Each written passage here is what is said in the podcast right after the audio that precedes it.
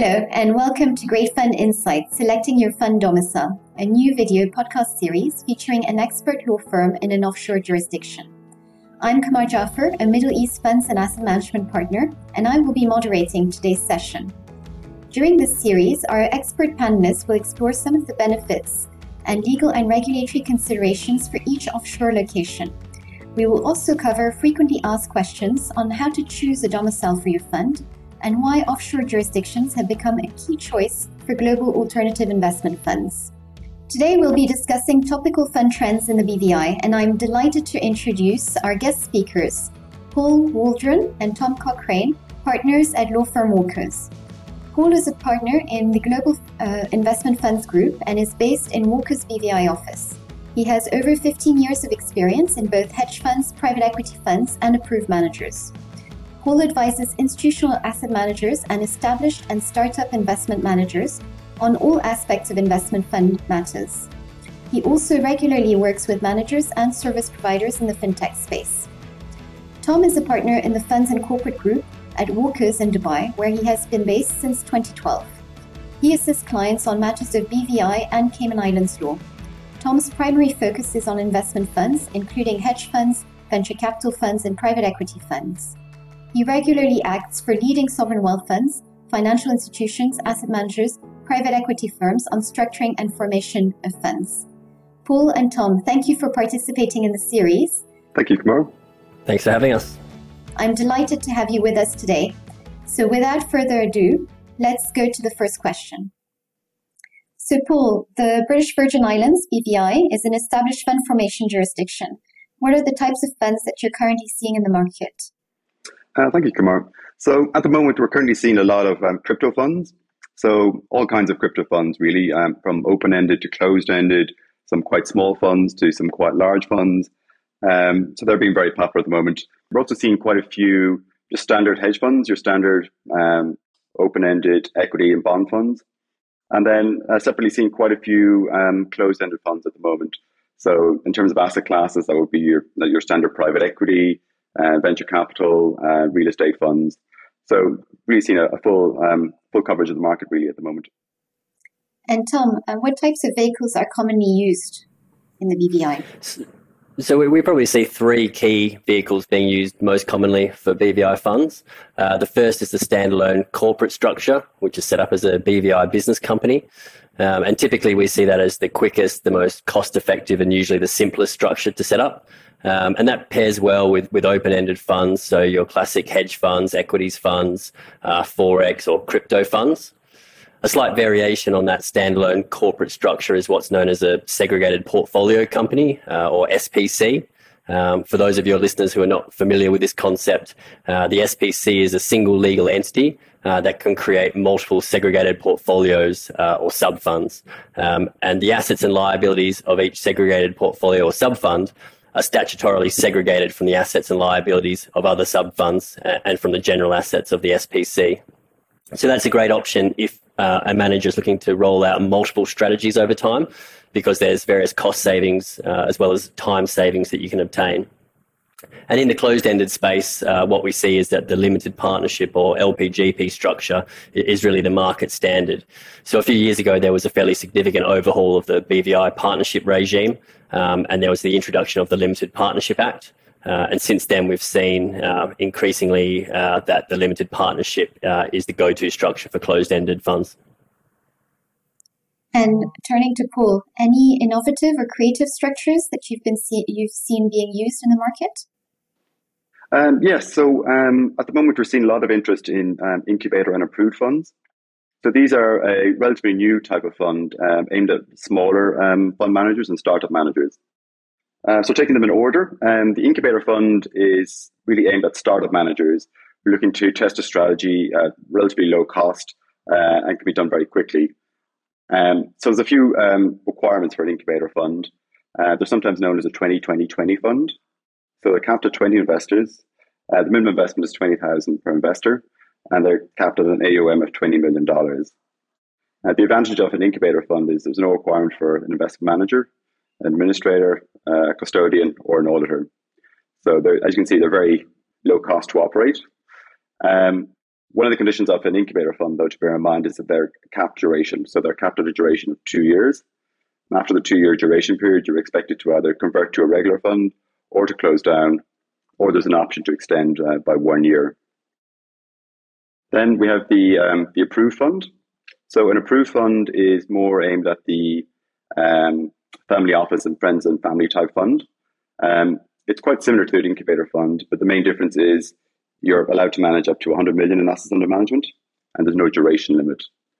Um, one thing to bear in mind is they're also required to appoint an administrator, um, but again, there's no requirement to have an auditor, so they are quite low cost. And Tom, um, what are the key regulatory structuring considerations? So usually, when we have a, a client looking to set up a, a, BVI domiciled fund, there's a number of questions that we ask them, um, really to ascertain what legal structure will work best for them, uh, and to determine what regulatory obligations would apply. So the first question we ask is around trying to determine if it's going to be an open or closed ended fund. Um, and we've used those terms a couple of times today already. So uh, those terms can mean different things in, in different jurisdictions. So just to clarify from a BVI funds perspective, an open ended fund uh, is one in which the investors can electively redeem periodically, whether that's weekly, monthly, quarterly, what have you. Uh, whereas a closed-ended fund is a fund in which the investor has no redemption or withdrawal rights. So they're locked into the fund for a set term. Uh, and it's important to understand which category the fund will fall into because the BVI funds regime is effectively bifurcated along those lines. So that's a key question initially. Um, we also inquire about the subscription capital. So, is the intention that the subscription proceeds are going to be paid upfront in their entirety? Uh, if so, then typically a corporate structure will work well. Um, however, if the intention is that there'll be a drawdown mechanism where investors make a capital commitment uh, and then they make contributions uh, in respect of that commitment over time, then usually the, the limited partnership or LPGP structure uh, will work best. We also like to inquire about the number of investors that are intended to, to come into the fund. As Paul mentioned, for certain types of funds like the incubator or approved fund, there are limits on the number of investors that you can have. Uh, and for similar reasons, uh, we like to inquire about the target raising uh, since there are limits on, on the fund's AUM. And finally, we, you know, we like to inquire about the fund's assets. Um, so, by way of example, if the fund was to acquire a single asset, um, then it might qualify for an exemption under the private investment funds regime, uh, which is something I think we'll, we'll get to in a little bit today. Uh, so actually, that's that's the next question. So, um, Paul, what are the key requirements that apply in relation to um, private private investment funds? Uh, so private investment funds are for um, closed-ended funds. So your, your typical private equity, venture capital, uh, real estate type funds. Um, so typically they're structured as a limited partnership in BVI. Um, and the general partner can be either BVI general partner or based elsewhere. Now, it is also possible to structure it as a, a standard business company or as a segregated portfolio company. So, in terms of the requirements for a private investment fund, um, there's no need for um, an investment manager, um, an administrator, or a custodian. Um, instead, the BVI has brought in a, a concept called the uh, appointed person. That's effectively an unregulated person who carries out these, these functions. So, typically, that would be a director, for example, who would take responsibility for investment manager, sorry, for investment management, and another director who might take responsibility for administration. Um, also, a, a, private investment fund is required to appoint an auditor, um, but the good news is it doesn't need to be a BVI auditor, so that can be quite a saving. Um, also, the FSC will provide an exemption from the requirement to appoint an auditor altogether if required uh, in return for a small annual fee. Um, this recognises the fact that not all investors in a, in a private equity fund will require um, annual audits, for example. So, in terms of the regulatory regime itself, it applies generally to most closed ended funds, but there are quite a few exemptions. So, uh, the key exemptions from regulation uh, would be single asset funds, uh, single investor funds, um, joint ventures, and arrangements with no external offering. Um, also, master feeder funds uh, fall outside the regulatory um, perimeter. And um, Tom, we've been touching a, um, a bit on the um, the service providers that need to be appointed in respect of the, the funds.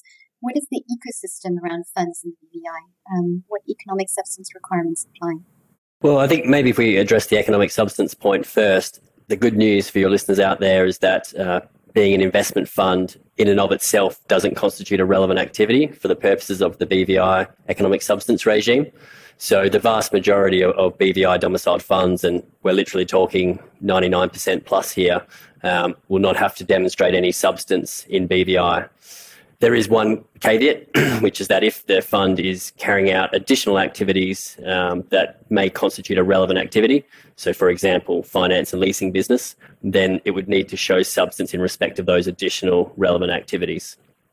And it's worth noting we've got a specialist regulatory team here at Walkers. So if there are any clients who, who find themselves in that situation, then our regulatory team would be well placed to help I think in terms of the, the ecosystem more broadly, um, there's probably two key takeaways for your listeners. Um, the first is that within the BVI, um, there's a wide range of highly skilled and, and, very experienced professional service providers. So if you have a fund manager looking to set up a BVI fund, um, then they can utilize the skills and experience of all of those providers within the BVI.